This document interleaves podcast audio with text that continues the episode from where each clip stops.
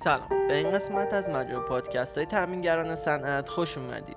امروز قصد داریم توضیحاتی درباره پکینگ تفلون خالص و روغنی بدیم. پکینگ تفلون خالص و روغنی از مهمترین تجهیزات صنعتی در محیط های آزمایشگاهی برای آببندی به حساب میاد. این پکینگ با نام نخ آببندی PTFE نیز شناخته میشه. پکینگ تفلونی از الیاف تفلون تشکیل شده. مهمترین ویژگی پکینگ آببندی تفلونی که آن را متمایز می‌سازه کسب مجوزهایی لازم برای کار در محیط هاست این نسوز صنعتی در ساختار به دو نوع پکینگ تفلون خالص و پکینگ تفلون روغنی تقسیم میشه.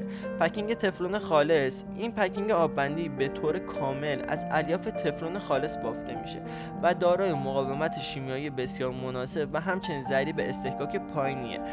مقاومت مکانیکی و استاتیکی معین نیز دو مورد دیگر از ویژگی هایی که برای پکینگ تفلون خالص میشه نام برد.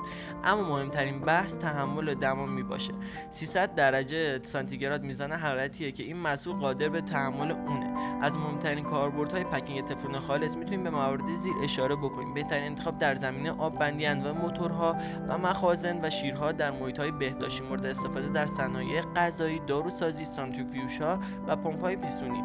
دو پکینگ تفلونی روغنی. در این نوع از پکینگ تفلونی الیاف تفلون به روغن سیلیکون آغشته شده. روغن سیلیکون به جهت ایجاد روانکاری و انعطاف در این محصول به کار میره. وجود روغن سیلیکون مانع از تغییر شکل شفت در دمای بالاست. البته تحمل دمای پکینگ تفلون روغنی به سبب وجود روغن سیلیکون 20 درجه سانتیگراد نسبت به نمونه اولیه خود بیشتره. قادر است تا 320 درجه سانتیگراد حرارت رو پوشش بده.